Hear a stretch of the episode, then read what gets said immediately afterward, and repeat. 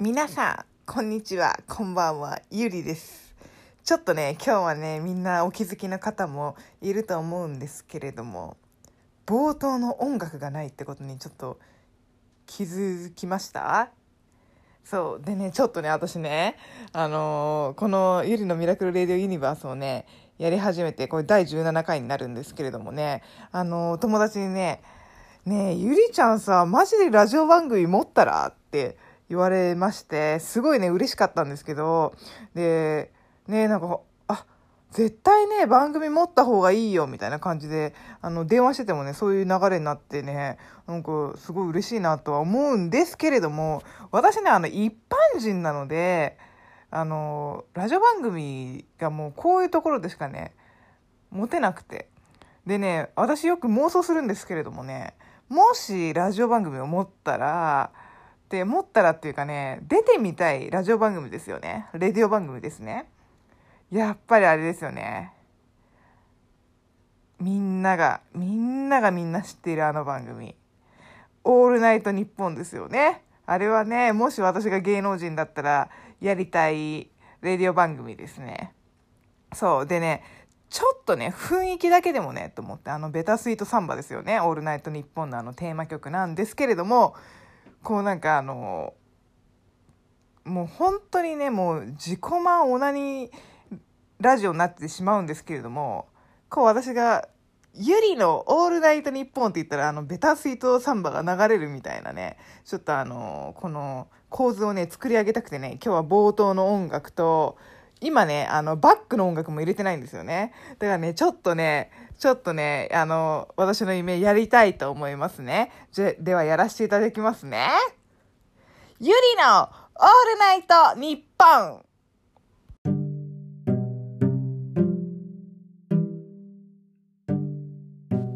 え、どうでした？どうでした？どうでした？ちょっとね、すごい私、聞き直してワクワクしちゃいました。なんかあの、オールナイトニッポン本当に出てる感じがしちゃって。で、しかもすいません、あの、ベタスイートサンバじゃなくてビタスイートサンバでしたね。すいませんね、間違えてしまいました。でもね、ちょっとこれ気分がいいですよ、私。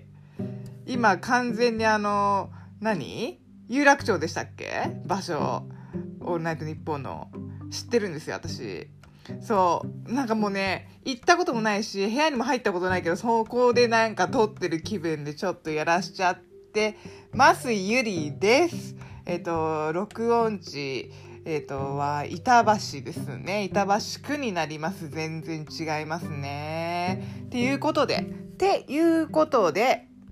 えっ、と、今日はね、あの、ゆりちゃんどんな話するんだかって言ったらね、まあ、あの、お手紙をね、毎度毎度の、あの、お手紙をね、読まさせていただこうかなと思っているんですけれども、すごいんですよね、あの、いつもね、あの、私のインスタグラムの DM にメッセージをね、くれる方がね、いまして、で、あの、私のゆりのミラクルレディユニバースもね、すごい楽しみにしていてくれてて、で、楽しみをね、残しておい、おきたくてって言ってね、そう、あの、私が本当に楽しみの一つになっていただいてるみたいで、本当にありがとうございます。で、毎回ね、こう、あの、コメントとかしてくれる方なんですけれども、あのー何をね、何をびっくりしたかって言ったらね、私と同世代で私と同じ誕生日らしいんですよね、この人。そう。今回びっくりのポイントは、ゆりさん、お誕生日6月1日って、私の誕生日も6月1日です。年代も同じです。30、30代。30代ってことですね。そう。私の今まで唯一同じ誕生日は、隣の家の1歳上の娘さん？娘さんです。しかもその方は、航空外科のドクターなんです。こう、あ、そうですよね。あの、あ、そっかそっかそっか。そうかそうかそうか。この前、この前違う方がね、あの、ラジオネーム下野家さんですよね。私が万華って言った方が航空外科に、で働いてるって言ってて、すごいですよね。すごいタイミング。そうすごいタイミングありがとうございます。私ね6月1日の誕生日の人ってね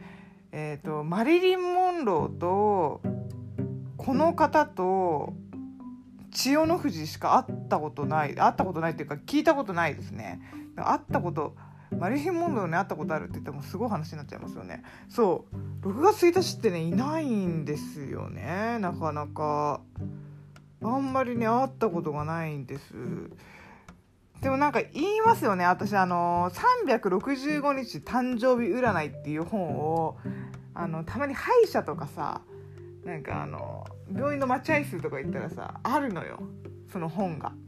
でそれをね見るとねなんかアーティストに向いてるとかねアート系にすごい向いてるみたいなのがね書いてあってねなんか「ありがとうございます」みたいな感じなんですけれどもね。そうなんかね「ひょうきん」とか書いてあるんですね。明るいとか。すごい明るくてひょうきんでみたいな。でも繊細って書いてあって分かってんじゃんみたいな。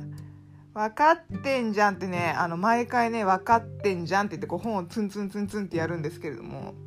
そうそうそう。そんなねあの便所の1000ワットもね繊細な時があるんですよ。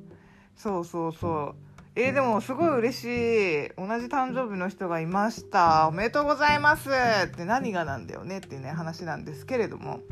でねあの誕生日占いとか占いってねやっぱあのオーバー30とかになるとね気になってきたりとかねするんですよね。で特にねあの未婚の方とかねもう占いとか好きなんじゃないですか？どうなんですか？わかんない。あの既婚者も好きなのかどうなのかっていう風にねあれなんですけど。でも私ねあのー、まあ自分でお店こうやってやっていて前のお店の時からだったんですけれどもいろんなね人の話とかねこう聞いて私あの食らう体質なんですよね。それをねあの横にこう受け流せるようにっていう訓練はしているんですけれどもどうしてもねこう食らっちゃう体質でしてねこれあのえ怖いっていう風に思われるかもしれないんですけれども私ねそのあの聞いた話とか食らった話がね肩に乗るんですよね。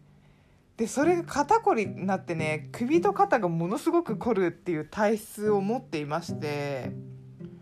そうなんですよだからねものすごく食らったっていうね話とかがあったりとかしたらあのそれこそねお風呂にね私あの博多の塩とか何でもね塩を入れて入ります。そのぐらいね私食らうんですよ。そう。気持ち悪いでしょ？これ。気持ち悪いですよね。普通にねこう聞いてたらねなんだあの女って多分なっちゃうと思うんですけれども。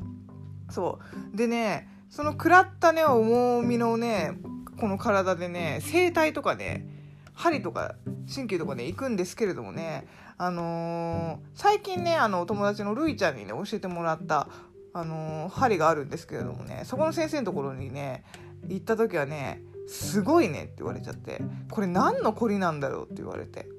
でもうねあの柔らかいこの皮膚の下にあのカピカピになったベーコンのような筋肉が埋まっているみたいな感じで言われてねこれは長年ちょっと通ってくれないとね治らないみたいな感じでね言われたりとかしてで30代部門でねこんな体がやばい人は久しぶりに見たっていう風にねあの最初の問診で言われたんですよね。で「あ来た来た」みたいなよく言われるんですよ私そうやって体がやばいって言われてでね整体に行った時もねもう整体の先生がね笑っちゃうぐらいね「やばいねこの方」って言って「え何歳だっけ?」って言ってカルテ3度見ぐらいされてね「えー?」みたいなで私ね多分初めて整体行ったのがね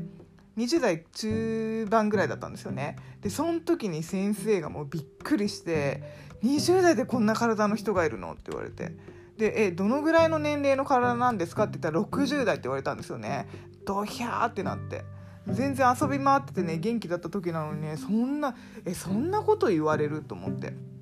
であのー、もうね本当にね肩がひどくなっちゃってで一回ねあのそういうのがね見える人のところに行ったんですよね。そしたらねすごいねみたいな感じで言われて。乗ってんねみたいな感じで言われたんですよね。であの乗ってるのがお化けとかじゃなくてね生き量っていうかなんかそういうあの念がすごいって言われたんですよね。あのそれがいい念すごい悪い念とかではなくてでこれ何これ？なんでこんなって言われた時にね私ねあのお客さんがねこう相談しにお店にやってくるんですよって言ってあだからかみたいな感じで言われてあのーまあ、言っちゃえば神社状態みたいな感じで言われたんですよね。それをあなたがこう流すことができればいいんだけどあなたがこう貯めちゃうからねみたいな感じで言われたことがありましてね。でこうあのー、悪い念もねこうちょっと背負ってるからねみたいな感じでも言われてこうスッて取ってもらったりとかねこうあのー、しててでまたねあの違う友達とねなんかこういろいろそういった話になりまして、ね、この人のところちょっと行ってみたらっていうね紹介をされたんですよね。でじゃあちょっとなんかその人あのマッサージもねしてくれる人でいやなんかいいねみたいなそういうのが分かってでマッサージもしてくれる人がいるんだったらねなおさら素晴らしいじゃないと思ってね行ったらねその人にね言われたのがねそう、あなたね、って言って、髪の毛切りなさいって言われたんですよね。で、えー、って言って、なんでって言われたら、あの8センチぐらい切りなさいって言われて、え、なになになに怖い怖い怖い怖いって思ってね。で、えー、それって何ななんでなんですかって言ったらね、あの、8ヶ月前なんかあったみたいな感じで言われて、ああ、なるほど、1ヶ月が1センチなんだと思ったんですよね。で、大体髪の毛って1ヶ月に1センチ伸びるじゃないですか。で、えーと思ったらね、まあ、あの過去にいろいろあった人とねいろいろありまして。でそのねなんかねあの念がまだ残ってるからそれあの断ち切った方がいいからねって言って8センチ今すぐ帰って切りなさいってね言われたことがあってねわすげえなこの人と思って。そう。で面白いことにねそれ切るじゃないですか私が。そしたらねその何日か後にねその人は新しい彼女が、ま、前の人なんですけど新しい彼女ができていてねわ断ち切るって何？こういうことなのかとかとか思ってなんかすごい帰りだなと思って。で別に私未練とかそういうのとかがあるわけとか全くなかったんでねこんななんかえー、じゃあ私がこうやって切った頃できたの？みたいな。よかったじゃん？みたいな感じでねちょっと思っちゃったりとかもしたんですけどね。なんかねそうなんですよね。ちょっとあの何ヶ月前かにねトラブルがあったものとかをねこう断ち切ること髪の毛でねどうやってできるみたいでね念がたまるって言うんですよね髪の毛ってね。だからねお化けとかそう考えてみればお化けとかってねこう漫画とかでよくお化けのシーンとかあるじゃないですか。で日本の場合ってみんな女の人が出てきてみんな髪の毛長いじゃないですかお化けって。なるほどなと。念を背負ってるから髪の毛が長いんだと思ったんですよね。だって髪の毛が短いお化けってなかなかあんま見たことないじゃないですか。そういうことだと。だから定期的にね髪の毛切るってねあなるほどねちゃんとそういう意味もあるんだなって。もちろんねあの見栄えの意味もねあるとは思うんですけれどもね髪の毛を切って整えるってねあなるほどね。自分のこの気とかも整えてるってことなんだっていうねことにねその人に会ってから気づきましてこれねすごい発見ですよね。すごいですよね。だから私もあなるほどななるほどなって思っていまして。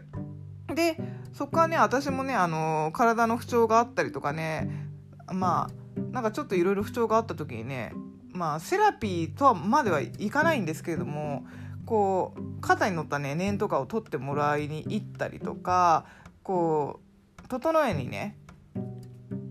あの定期的っていうか自分がその方をピンと思った時にね行ったりとかするんですけれどもすごいんですよ。でまたその方がねえっとねとまあなんかこう話してお茶飲んだりとかしててねねそういえばさみたいなそういえば松本さんさみたいな感じの話になりましてあなたものすごい回数生まれ変わってんの自分で分かってるみたいな感じでね言われたんですよね。でえなえそんえなんかそんな話になりましたっけ?」って言って「いや私あのあなたに初めて会った時にそんな話しなかった」みたいなね感じになったんですよねで「えー、そんなこと言われたっけな?」とか思ってで私も「いや多分言われてないと思います」って言ったらねいや松本さんねあなたねすごい回数生まれ変わってんのよって言って。私の知ってる30代部門であの3本指に入るぐらいねあなたすごい生まれ変わりしてるからねって言われて。えなんか嬉しいなみたいな。でしかもねその生まれ変わってる、あの比率がねほぼほぼっていうかもうあなた初めまして日本人なのよって言って。言われましてえ何それどういうこと？と思ったらね私のね前世ね全部ほぼ外国人らしくってね日本人にねこう生まれたのがねこの現世が初めてらしいんですよねどうやら。そうあそれもだからかと思って。私ね実はね日本にいる時よりね外国にいる方がね気持ちが落ち着くんですよね。これまた。だから今ねこう日本に閉じ込められてるって言っちゃ変な話なんですけれどもね。まあ日本を出ることができないじゃないですか今コロナウイルスのねあれで。だからねすごい行き詰まってんですよね。ああなるほどなってねその時当時は思いましてね。そうでその時に話したんですよねその方に。私ね実はこの日本を出た時にすごい心が開放的になるんだよねって言って。ででもそれがね、まあ、例えば、まあ、バケーションでイエーイみたいな感じで海外に遊びに行ったとかなんかそういう気持ちの解放とかっていうより心が心底落ち着くような感じになるなるんですよねって言ったら「そりゃそうよ。だってあなた前世ほぼほぼ外国人なんだから」って言って。言われましてね日本が初めてだからそれは窮屈だわっていうふうに言われたんですよね。だから多分あなたのその気持ちがあればゆくゆくは海外住んでると思うわよみたいな感じで言われてね。ああなるほどなと。でこう魂今こう自分の魂があるじゃないですか。それってね前世もねずっと同じ魂らしいんですよ。だから私が今ある癖とかねいろいろあるんですけどなんか何なんだろうな。こう手がねすぐ天井向いちゃうとかね上向きになっちゃうとか座ってると。そういうのとかもね前世この魂が同じなんでね前世私がこう生きてきた人間もねみんな同じ癖をね持ってるって言うんですよね。面白いですよね。そうだからね魂は生きているとか言うじゃないですか。で今これは肉体はあの親から頂いて魂は神様から頂いてるってねあのそれもあのネイティブアメリカンのね人で伺ったことがあるんですけれどもね。なるほどなと。だからね魂は死なないらしいんですよねどうやら。魂は次の肉体にこう受け継ぐと。これは面白いって思いますね。そう。で初めまして日本人プラスあなた初めまして女って言われて。えっと思ったんですよね。でそれはすごいドキッてしたんですけれども私ね、まあ、この口調とかね、まあ、体もね割り方あのずっとでかいんでで初めて会った人とかにねあのえ男兄弟か弟いるでしょってものすごい確率で言われるんですよ。でもね私ね3姉妹の一番末っ子なんですよね。上2人女で。男家系じゃなくて女家系なんですよ。でねすごいそれをねどこ行っててもね言われるんでなんでなんだろうとか思って、まあ、あと自分の性格もね結構サバサバしてるし男っぽいからっていうのもあったんですけれどもねそれをバチコンってね見抜かれまして。で前世ほぼ男よって言われて。であなたね2%女だった確率2%しかないって言われて。でまあね100回私生まれ変わってたら2回目の女ってことですよね。2回目か3回目の女ってことなんでね。だからあなたね甘えることができないでしょうって言われた時にねほん。とそうなんですよ。私ね甘えることが大の苦手で。だからね甘えられる女の人ってすごい羨ましいなと思ってね見てたりとかしてるんですよね。だからあなた前世で前世じゃない現世でね甘えることを覚えなさいっていうのをね言われまして。あだからねあのー今この現世はね甘える訓練中なんですよね。で自分にもっと甘えなさいとか自分をもっと大切にしなさいってものすごく言われます。そうだからねあの我慢強いし頑張っちゃう性格なんですよね。それがこの過去生きてきた男のねこの何集大成かなんだか分かんないんですけれどもねそいつらのねそれがそれをね私のこの肉体がね受け継いじゃってんのかなって思ってるんですよね。だからよく小さい頃からねあの男勝りだとかね言われてたんですけれどもなるほどそっからかと思ってねそれも不思議な気持ちになったんですよね。そうだからねそんなこんなでねこういつもねその方にこう体もねこう調節してもらってねだいぶその方に会ってからね肩こりがだいぶ軽減されました。だからね人の話とかってねこう体に乗ってくるんだなって。まあ私は特にあの受けやすい体質なんであれなんですけれどもね。そうそうなんですよ。だからねそんなね特殊私ね結構まあ特殊な体質っていうのもありましてね。あのー、まあ肩こりどうとか言っているんですけれどもね。この自粛期間はですねなんかこのペースがね慣れてきてしまいましてね。そうだからねあの復帰できんのかなっていうところがねね体がこうなってきちゃって。だからあの、何なんだろうな。余裕を持つとかねそういうのってすごいいいなって本当思いました。でさっきのね話でもあれなんですけどね自分をもっと大切にしなさいとか自分をもっと愛しなさいっていう風に言われてねいや結構ハテナでしょ？自分を大切にしなさい。自分を大切にしなさいって私どういう風にすればいいのか最初全然分かんなくてね。でえー、すいませんちょっと分からないんですよね？って言ったらそれ重症だって言われて。え例えばって言ったらいやだから好きなものをこれと思ったらそれを食べればいいのよみたいな感じで言われて。だから今日は例えばヨーグルト味のアイスが食べたいと思ったらそれを食べんのよって。え？そんなことでいいんですか？って言って。そうよって言って。でもあなたそれすらできてないからねって言われた時ドキッてしたんですよね。えー、と思って。で例えば友達とご飯食べに行くってなった時にあなた自分でこれが食べたいって主張したことってあんまりないでしょって言われたんですよね。確かにと思って。私これがどうしても食べたいから食べに行こうって言ってお友達を誘いに行ったことってないんですよだからいつも何食べるって言ったら何でもいいって言ってしまうねあの一番困るタイプでしてで食に興味がないわけではないんですけれどもなんか自分が選んだものに対して「えー?」って言われるのが一番それが私嫌でそれだったらまあ一人で食べに行っちゃおうみたいな感じで思ってだからねそういう場合一人で行ったりとかするんですけれどもでも誰かと行くっていうことがあなたにとってのものすごくわがままなのよって言われて。だって相手の時間とかを相手の時間を私の時間のその好きなために一緒にいてくれる一緒にいてほしいから誘うって最高のわがままじゃないって言ってそれはあの自分にわがままになれって自分を大切にしなさいとか自分にわがままになりなさいっていうことはねそういうことなのよってね言われた時にねドキッてしましたねそれも。ゾワみたいなドキみたいな感じになりまして。なるほどね。って言ってそういうことをして自分を自分にわがままにわがままになることわがままにすることと自分を大切にすることはねこうつながってるしそれができないとあのー、ダメですみたいなねところまで言われて。だからそんな体が硬いのよ。までもね言われたんですよね。そうだからね私はねあのー、この現世でね自分にわがままになって自分を大切にしてって言っていろいろね課題があるんですよね。こう見えない課題っていうかあのそれをやらないとより良い世界が見えないっていうね課題があるんですよね。まあなんかあのちょっとね不思議な話をねさせていただきました。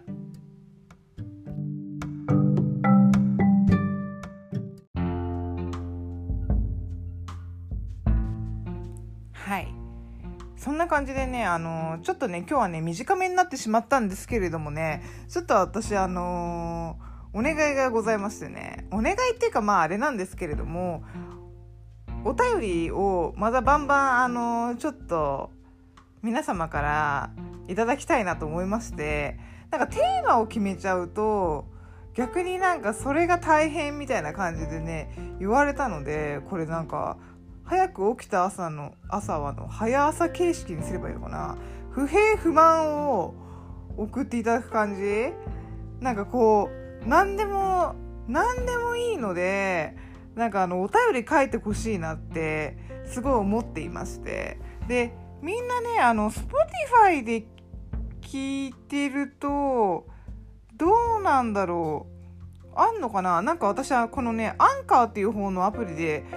まあ、このレディを撮っているんですけれどもで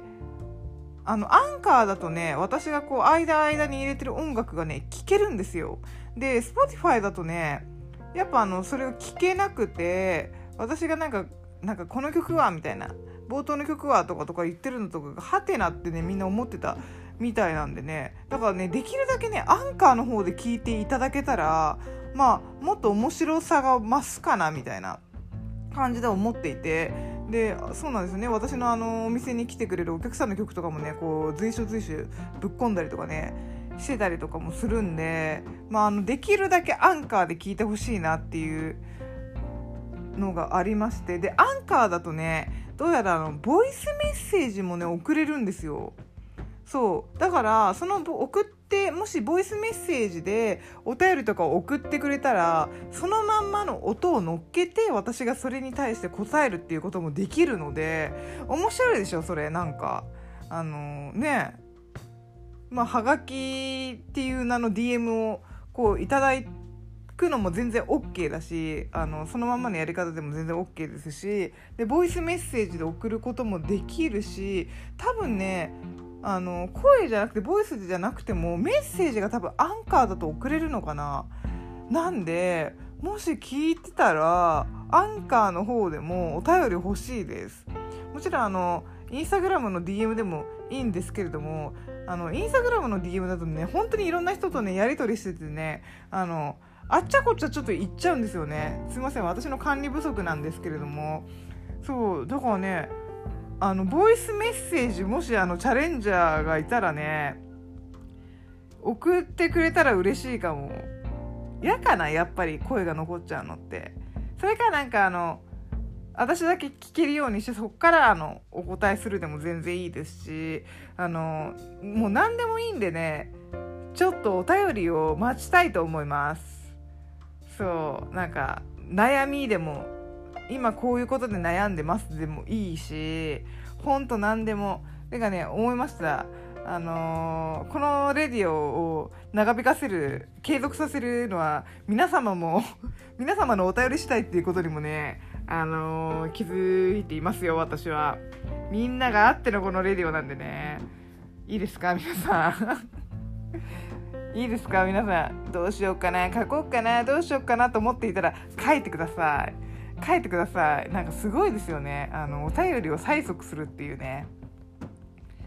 すごいんですよ。そうそうそうそう。そ,、まあ、そんなこんなでねちょっとねあの明日からまた新しいことをね取り組もうと思ってねもう寝なくちゃいけないのでねちょっとあの本日はねこの辺までにさせていただきます。すいません。なんかベラベラベラベラ今日も喋ってしまいました。でもこれみんな朝聞くことの方が多いのかな？どうなんだろう？そうあのー、ぜひね今日は今日もゆりちゃん元気だったわと思っていただけたら結構ですこのレディオを聞いていただいて。まあそんな感じで私もあのー、お店のね業務とかもね頑張っていろいろインスタとかもあげないとねいけないんでちょっとコロナに負けないように頑張りたいと思います。イエイ！なんで皆様では。あばよ